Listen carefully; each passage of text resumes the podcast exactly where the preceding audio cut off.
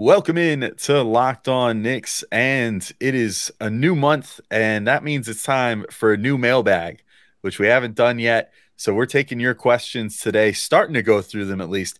First, talking about which player the Knicks could potentially target to take them to the next level and who some realistic trade targets are for the coming years. And then a really fun question from one of our buddies on Twitter asking if we could build a team of all fantastic single game performances from the Knicks and have them compete for a finals, who would they be? So we'll talk about that all next on Locked On Knicks.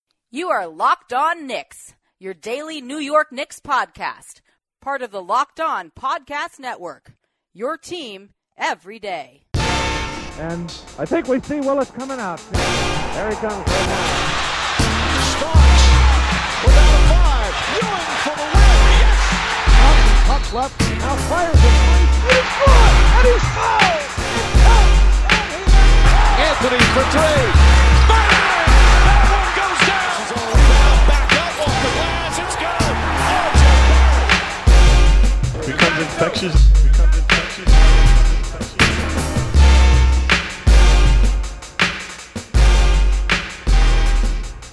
All right, welcome in to Locked On Knicks. This episode is brought to you by Ibotta. Ibotta gives you cash back on hundreds of grocery items from produce to personal care to pantry goods. Right now, Ibotta is offering our listeners $5 just for trying Ibotta by using the code LOCKED when you register. Go to the App Store or Google Play Store and download the free Ibotta app. That's I B O T T A app on your favorite app store. And we want to thank you guys for making Locked On Knicks your first listen today and every day, whether you're checking us out on your favorite podcast platform or taking in the sights and sounds on YouTube. We appreciate you making us a part of your daily routine.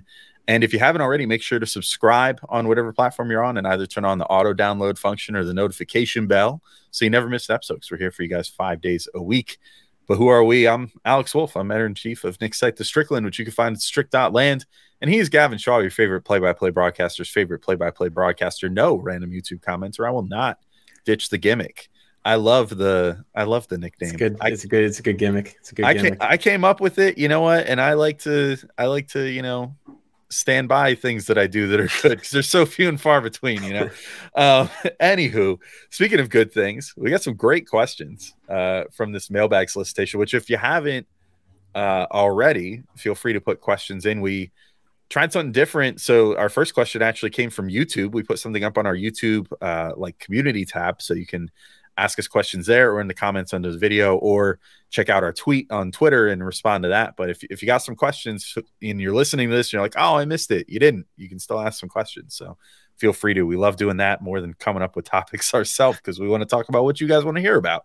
So anyway, our first question did come from YouTube from our our uh, post asking for questions from Gregory Babcock via YouTube. Uh, Gregory wants to know who do you think is the next likely and importantly reasonable target to take the Knicks to the next level of contention?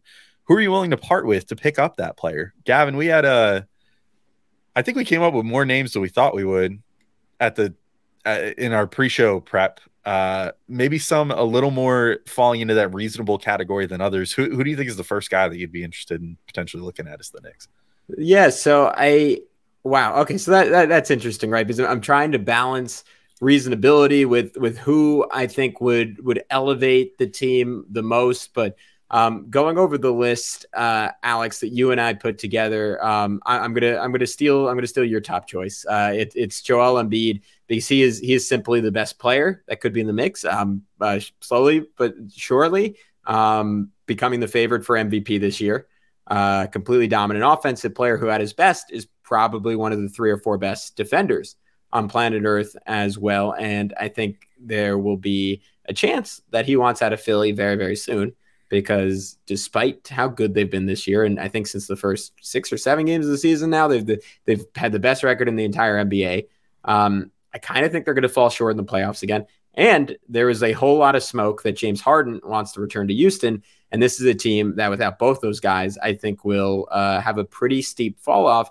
And Embiid's whole career in Philly has sort of been like Groundhog Day, where it's been backbreaking playoff performance after backbreaking playoff performance. And through all of it, they've somehow never gotten to the conference finals in, in an Eastern Conference that certainly not for all those years, but for some of them has been somewhat ripe for the taking. And it always feels like either Embiid's hurt or Ben Simmons is missing a layup or James Harden is just tanking a series.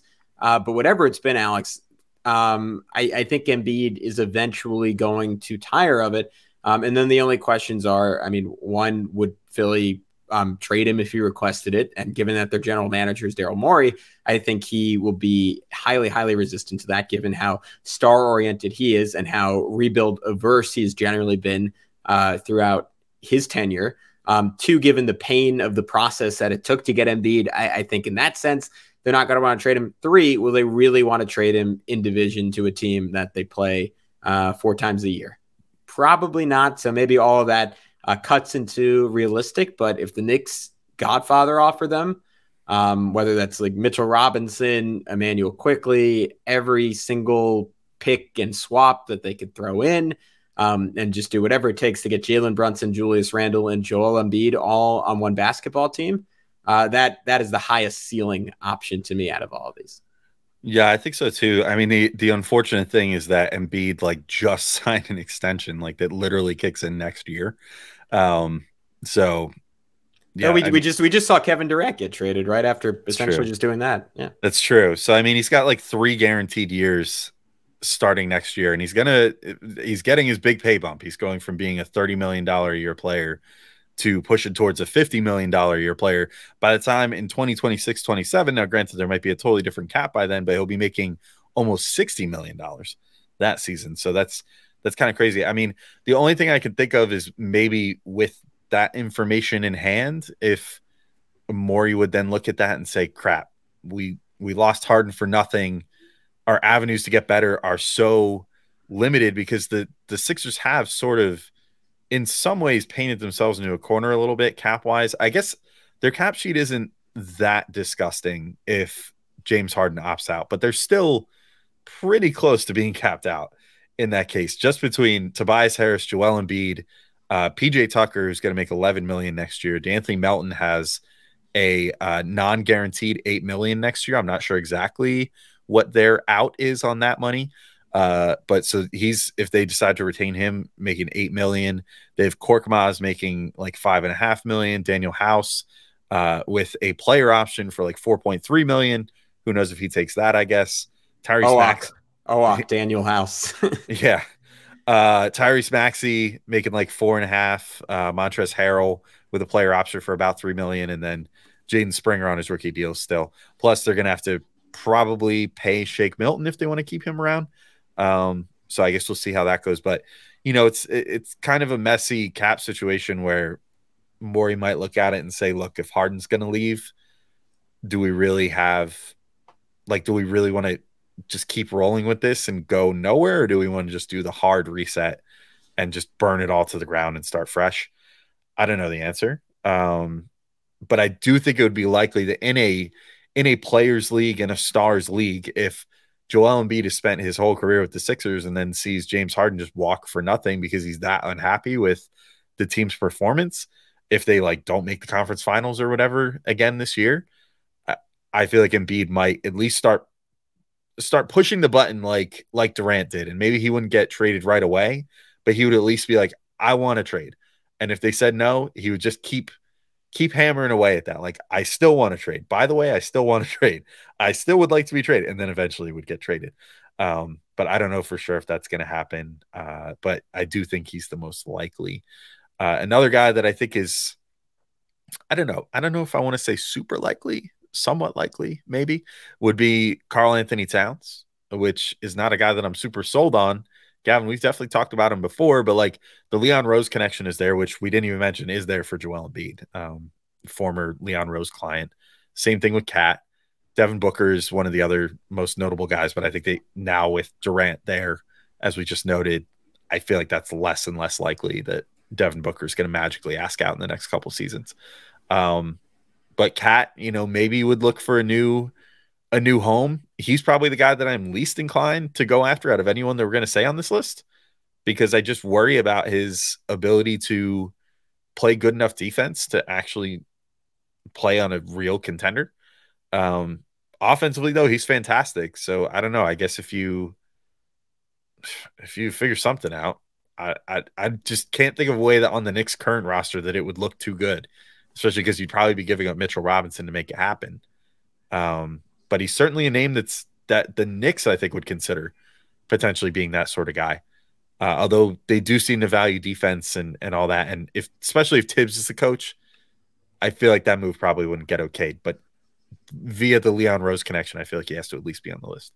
Yeah, I think it. I think it would have made more sense if Randle had another terrible season, given the fact that Randle has turned himself into not nearly as efficient of a three point shooter as Karl-Anthony Towns, but certainly a, a threat from three point range. I mean, a guy who was, was literally in the three point contest. Not that he did that well there, but beat, beat Kevin Huerter. Um, point being, um, I, I think the Knicks like we we talked about it coming into this season, right? There was a doomsday scenario with the Brunson, RJ Randle trio where the spacing was just horrific and, and this offense was stuck in mud and we had a bottom five offense all year. That hasn't happened because Randle um, is, is shooting threes on a, on a volume with with an efficiency that outside of the the freak COVID year he he never really has in his career. And if the Knicks think that's sustainable and, and that that spacing will will be there for future years, the appeal of someone like KAT, who I, I think with KAT the Knicks would be a top two or three offense in in basketball. I, I, don't think that's crazy, given that when everyone's healthy, when, when Brunson's out there, they've been a top five offense. Um, I, I, just think the defense would would tank, and and maybe maybe Tibbs can talk himself into like, all right, with with Mitchell Robinson it'll work out, but with Mitch, you you run into the same problems KAT has had with Gobert, where those offenses that have been so great year after year after year, um, kind of have fallen off this year when, when he's forced to play with with a center that is stationed at the rim at all times. So I, I just don't think it makes a lot of sense, Alex, as as I did um, when we talked about it last time. Uh, but why don't we we take a quick break and then when we come back, uh, I want to make a case for uh, Damian Lillard because I, I think he he might be kind of our middle ground here, right, between realistic and someone who could elevate the Knicks to championship connection. But Alex, I'm I'm, I'm craving. I'm, I want to. I want to know somewhere I can go to buy something that I just. I just gotta have. Um, what, what, what, what do you got for me? Well, uh, the good news is there's a there's a great service, and maybe the Knicks could use this. That they make a big purchase via a trade, get yeah. a little something back out of Ibotta. Because today's episode is brought to you by Ibotta, and we're always throwing money at something, whether it's kids' school supplies, a new house project, the list goes on. It's time to stop spending your hard-earned money without getting anything in return enter Ibotta. You can earn cash back on every shopping trip. Ibotta gives you cash back on hundreds of grocery items from produce to personal care to pantry goods. Either link your loyalty account or upload your receipt after you shop and you get your cash back. It really is that easy. The average Ibotta user earns $120 a year in real cash back that could cover the cost of an entire shopping trip. Or you could use your cash back to buy that thing you've been eyeing that game you're dying to go to or the fancy dinner you've been craving. Uh, all things you could do at a Knicks game. Uh, why not? Uh, a typical basket basket of groceries was over fifty dollars more expensive at the end of 22 than the beginning of the year due to inflation. Don't don't we know it? Uh, you could earn two and a half times that in cash back from Ibotta, or even more depending on how much you use Ibotta. So it sounds like a pretty good deal to me. Right now, Ibotta is offering our listeners $5 just for trying it by using the code LOCKED when you register. Just go to the App Store or Google Play Store and download the free Ibotta app and use code LOCKED. That's I B O T T A in the Google Play or App Store and use code LOCKED. All right, Gavin, uh, we're back to continue talking through some some guys that the Knicks could potentially look at uh, if they want to take the the next leap here as a team. And to be clear, I mean, I'm I'm pretty happy with the trajectory they're just on right now. But I do think that if they're going to take the step to be like a true contender, this is something that they're going to have to look at.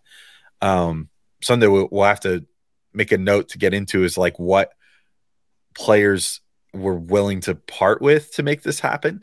Um, but I'll I'll throw it to you. You teased wanting to make the case for Dame Lillard, and I think I'm right there with you. So, uh, what do you, what do you say about Dame? Yeah, so he, I think he's going to get traded at some point, and and it is defied logic that Portland has already not traded him. It's kind of it's kind of a farce in, in, in a way what's going on in Portland where where they want to they want to um, present themselves as contenders year in and year out, right? And there's always like, all right, like maybe like we'll, we'll reshuffle the deck. Like, all right, CJ McCollum, Dame, we we tried that for five years, it didn't really work out. Let, us let's, let's give Anfernee Simons a chance as the small guard next to him. And you know what? We, we probably need a wing scorer like uh, Al-Farouq Aminu and Mo Harkless didn't didn't work out for years. Let's I, know I'm, I'm going seven years back on that reference, but just give me a chance here. Hmm. Um, and then let's let's let's throw Jerami Grant um, into the mix. And Jerami Grant's had a great season. You know what? We got really lucky in the lottery. Shaedon Sharpe fell to us. He looks awesome. He looks like he's going to be a really good player. And you know what? All that is added up to, Alex. They might get the 10th seed this year. And and at times it seems like they're half trying to tank, like where, where they inexplicably gave Dame like a rest because they were stuck on the tarmac for a few hours. Um, and, and then it seems like they're going all out to win.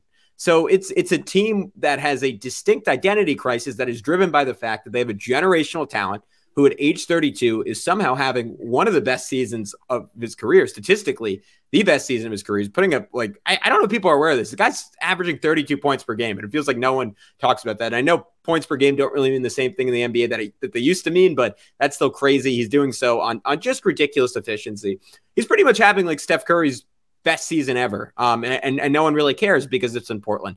And at some point, I would think that that would bother Damian Lillard um, it doesn't seem to because he seems to really love living in Portland. But Alex, as you and I talked about before the show, I think at some point on Portland's end, they're going to get fed up with this arrangement. They're going to say, hey, we have Shaedon Sharpe. We think he could be a star. We have Simons. I, I think he could make an all star team in a world where Dame isn't on that roster. Um, let's just get a whole bunch of picks before Dame is 35 and, and falling off a bit.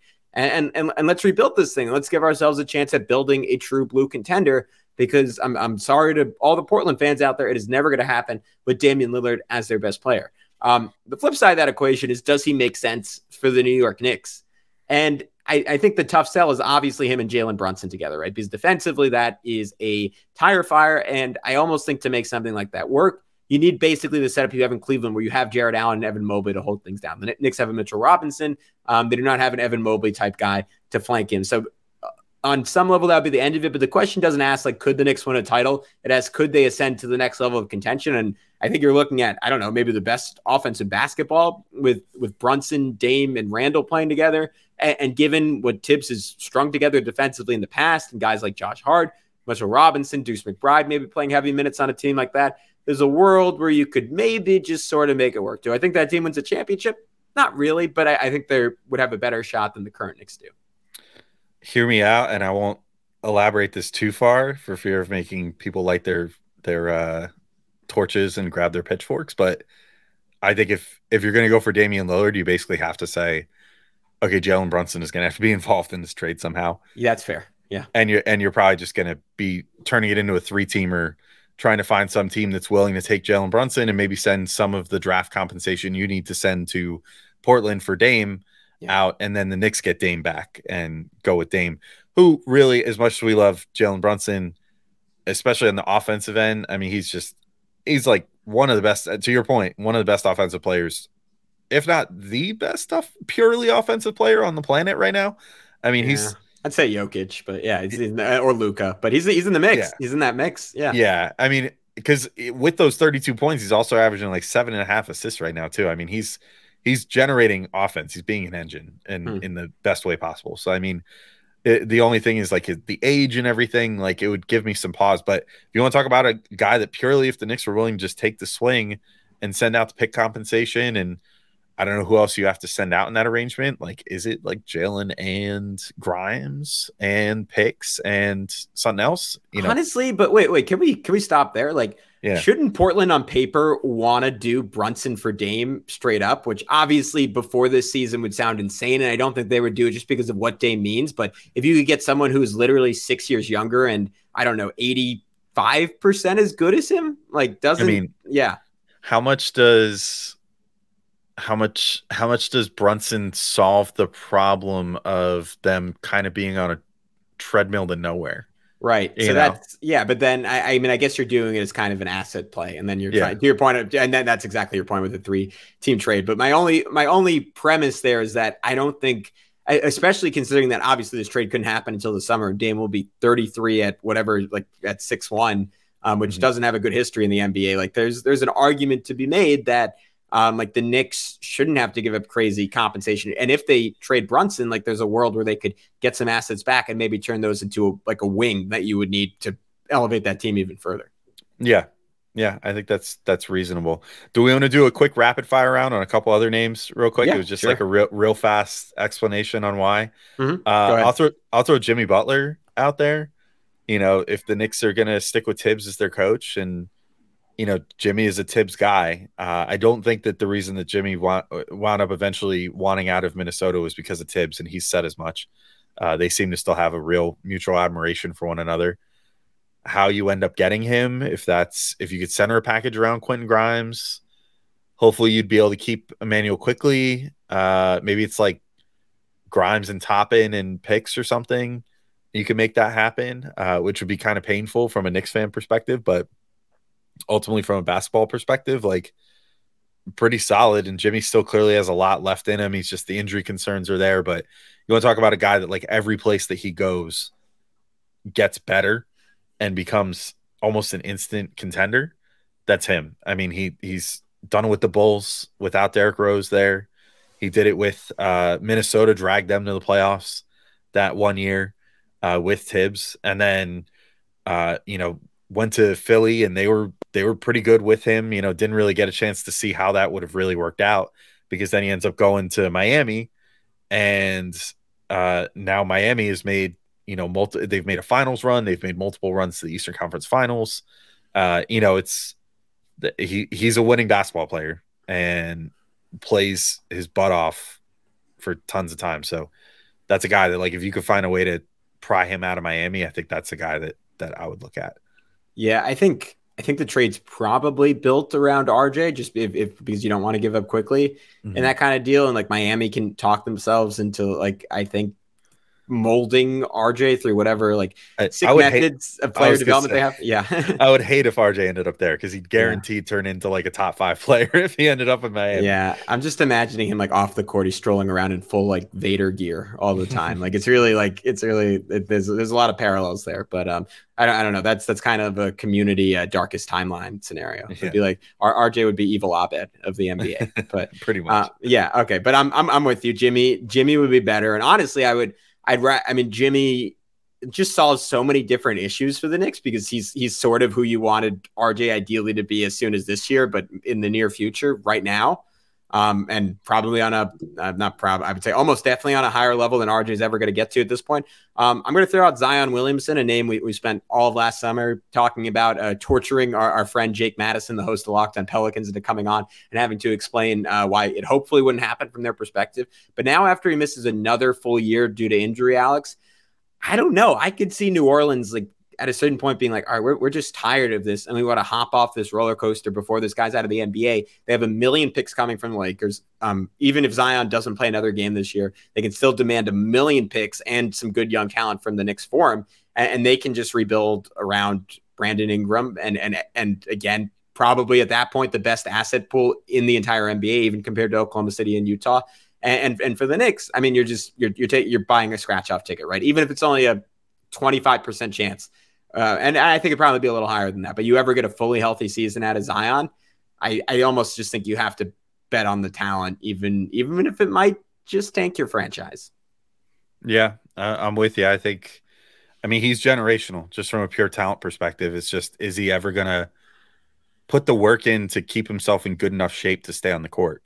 Because I think he's got, he's got a little bit of Shaq in him in that regard, except for Shaq, like, never at like 19, 20, 21 years old had to deal with the amount of stuff that Zion is dealing with injury wise. Like, Shaq was just like, the metabolism kept him in good enough shape for long enough until then he hit later in his career where then you know the fact that he wasn't keeping himself in good enough playing shape kind of came back to bite him Yeah, he wasn't Zion- jump, he wasn't jumping quite as high too. yeah That's yeah that's very true yeah and it seems like that's what's kind of keeping zion down is that he could stay in good enough shape as long as he's playing basketball all the time but if he gets hurt it seems like it's a really long road to recovery for him Hmm. all the time because he's i don't think his conditioning program is good enough based off just looking at the guy um so yeah you're kind of taking that chance and hoping that you can you can change that aspect of him. And hey, if you end up in that deal keeping a Julius Randle who had a I wouldn't say a similar body transformation because Randle's always been in good shape, but like a, a guy who really took a lot of time to sculpt his body and and turn into a really lean, faster, bouncier, just overall better player and with super amazing endurance and and durability. You know, maybe that's something you could do, but I do kind of think that with where the Pelicans are as a franchise, if you're going after Zion, you're probably moving Julius Randle because there's just too much overlap there.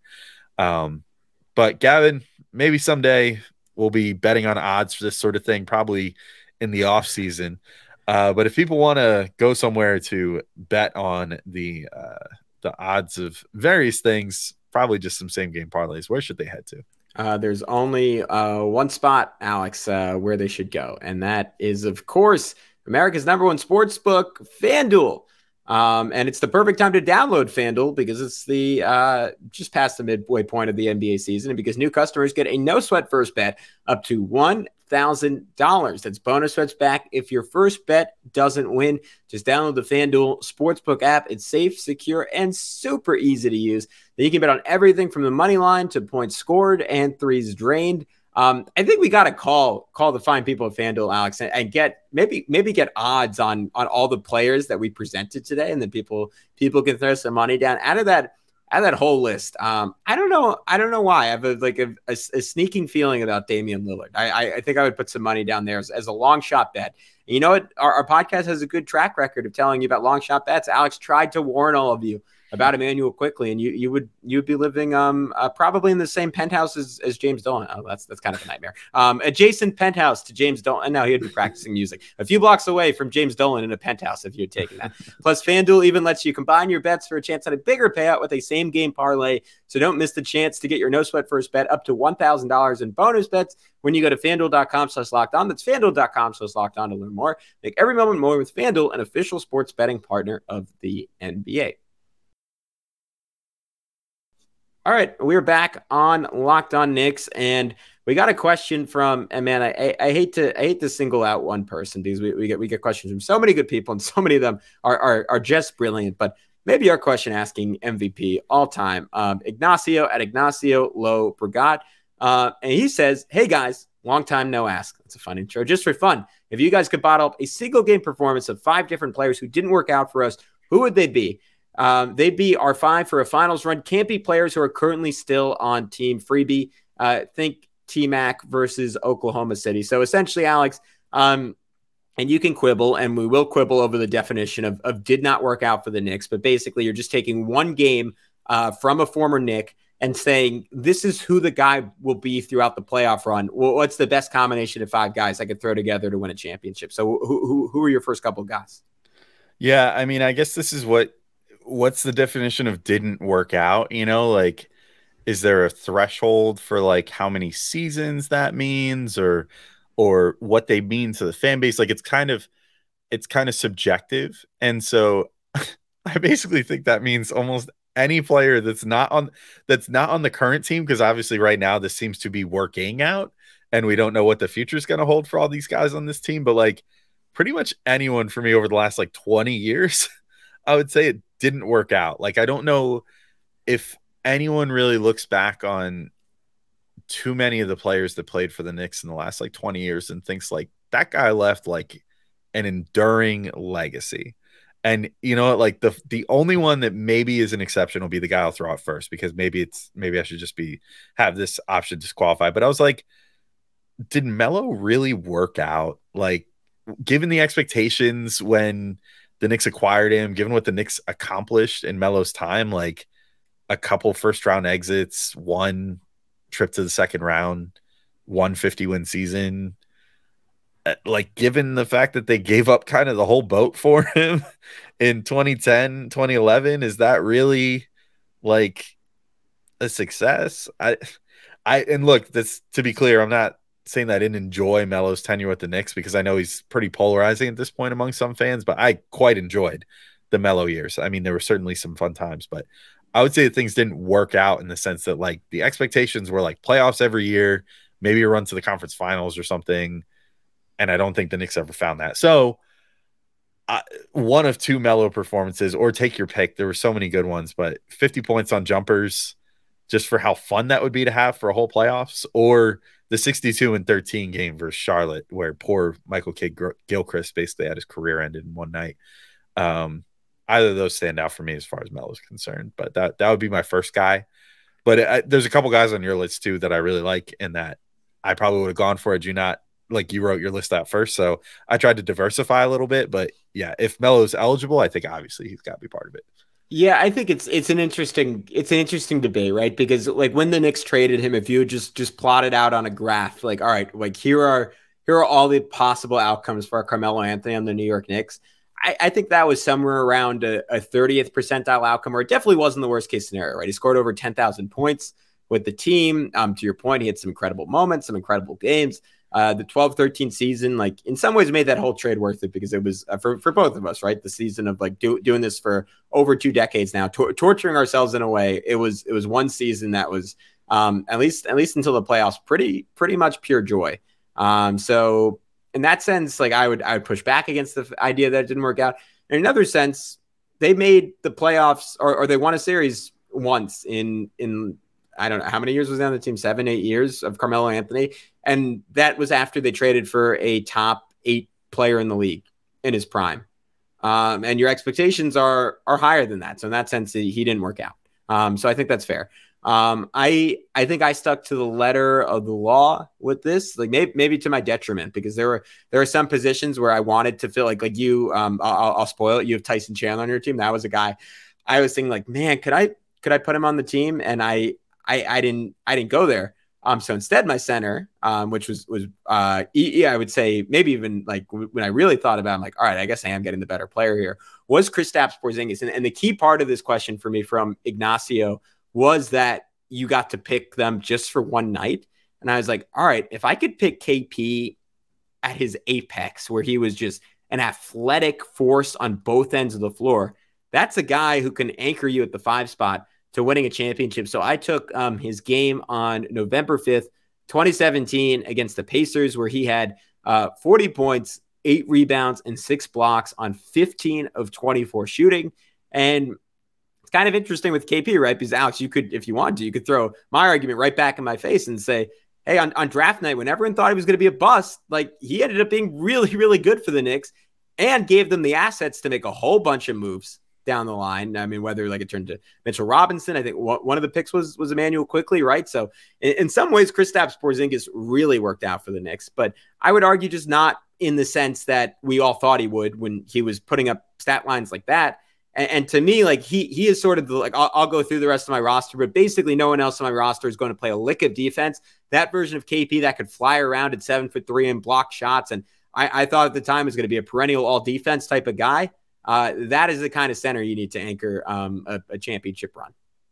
Yeah, I think we've both kind of given our stars, uh, which both left sort of their own legacy on the Knicks. Uh, so I'll just go through the whole rest of my roster. I'll just list them all off in the interest of time, and then we could yeah. kind of debate between them, I guess. But I had Jeremy Lin versus the Lakers. I would argue that Jeremy Lin did not work out because yes, he provided way more than what was ever expected of him, which was literally nothing.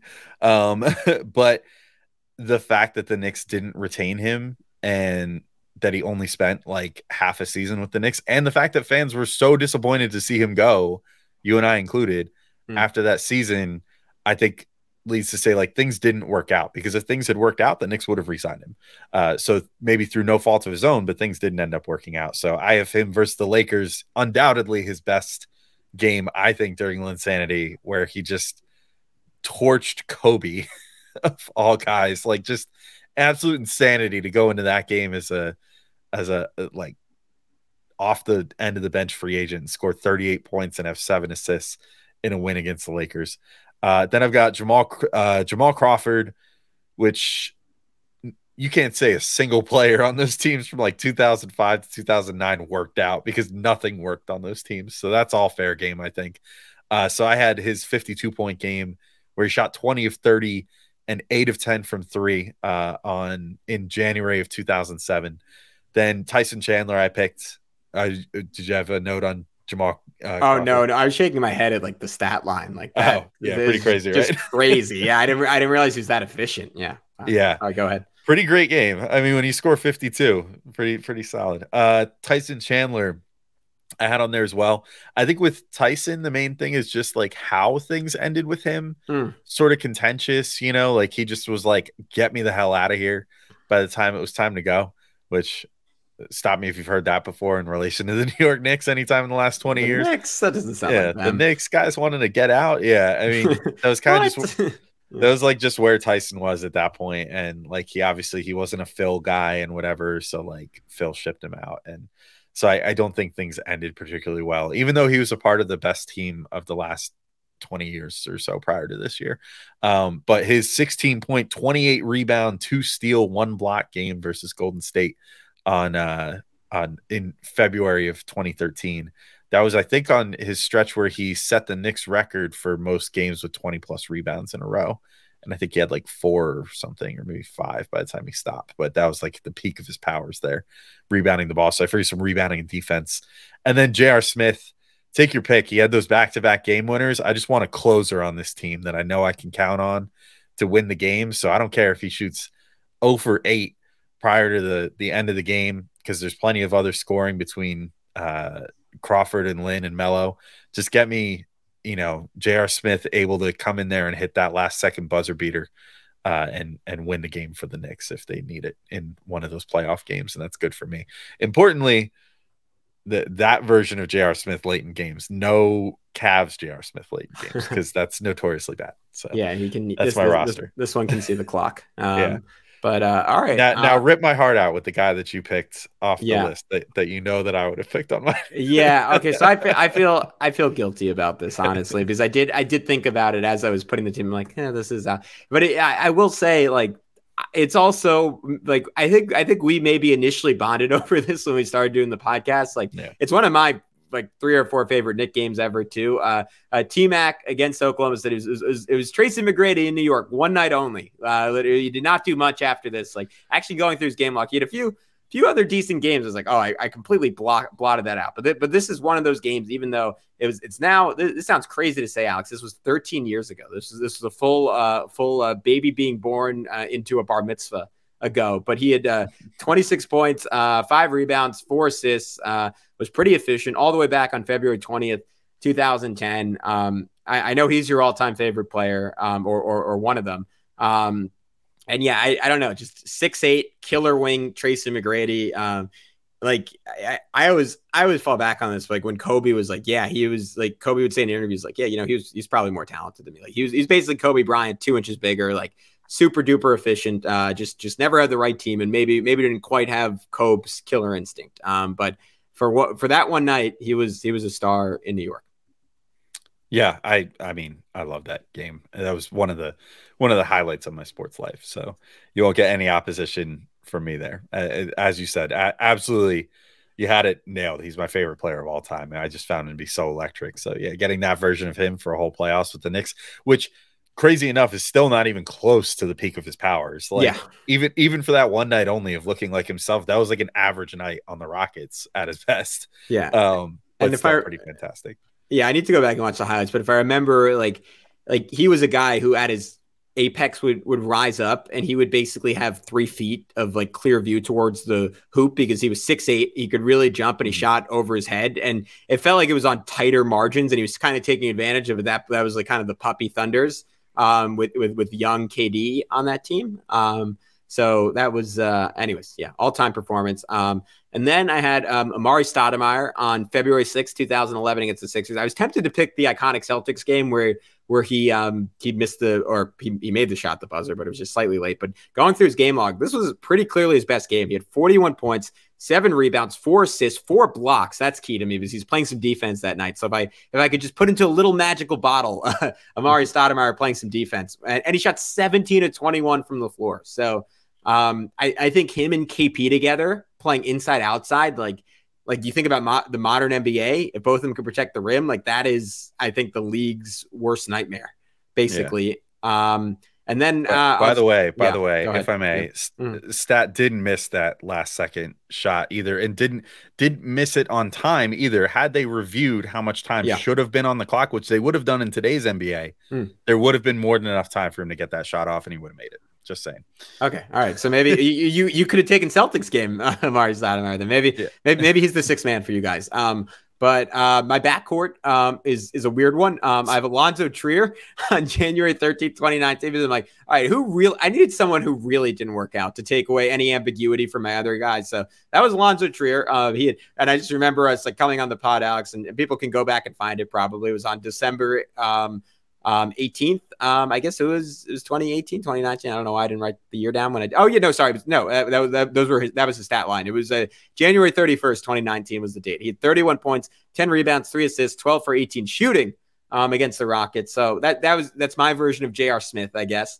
Um, just a just a shot maker, and then I got Chauncey Billups because I, I kept thinking like, all right, I need a point guard who didn't really work out. I kind of thought of Jason Kidd, but I was like, you know what? He like for a 40 year old guy, he did basically everything he could. I just want a caretaker, and I guess old Chauncey Billups is sort of the best version of that.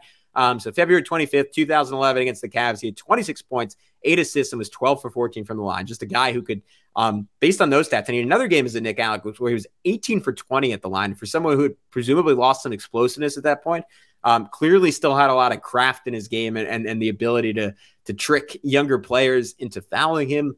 Um, I think that would be very useful in a finals run. And, and also the one guy on this list who actually has, um, I, outside of T Mac, uh, moonlighting on the Spurs is like a 50 year old, um, has actual championship experience. So um, I, I kind of, I think I like the balance of my team. The, the strength is the, the flexibility, of the two big guys, but I also think there's some, some great shooting around them and, and hopefully some T Mac magic at the, at the end of games. Yeah, I think we've built some some hopefully championship caliber squads Mhm. based on these uh based on these these one game sample sizes. But I guess we'll never know. Maybe we could run this through 2K or something just for fun. cool. I'm I'm half tempted to do that now just to see if they would win uh, a title or so. Maybe this is a complete 10 man roster, see if that could work. But I'd have to like super buff their stats and they'd all be like 99s overall because they were so good for that one particular game. So Hmm. I, I get the feeling they would probably win. anyway, uh that's it for today. We have more mailbag questions to get to. These ones were so good that we only got to two in one episode. So uh, we got plenty more to come. But again, if you haven't if you if you haven't asked any questions already and you want to, you can hit us up on Twitter. Uh, you could either do it in response to our tweet or in DMs, or you can check out uh, in our YouTube community tab. We have a post up there, ask for questions, or you can just comment under this video if you have uh, a question on YouTube. So definitely do that. Uh, but until next time, thank you all for listening, and we'll talk to y'all soon. Peace out, everybody.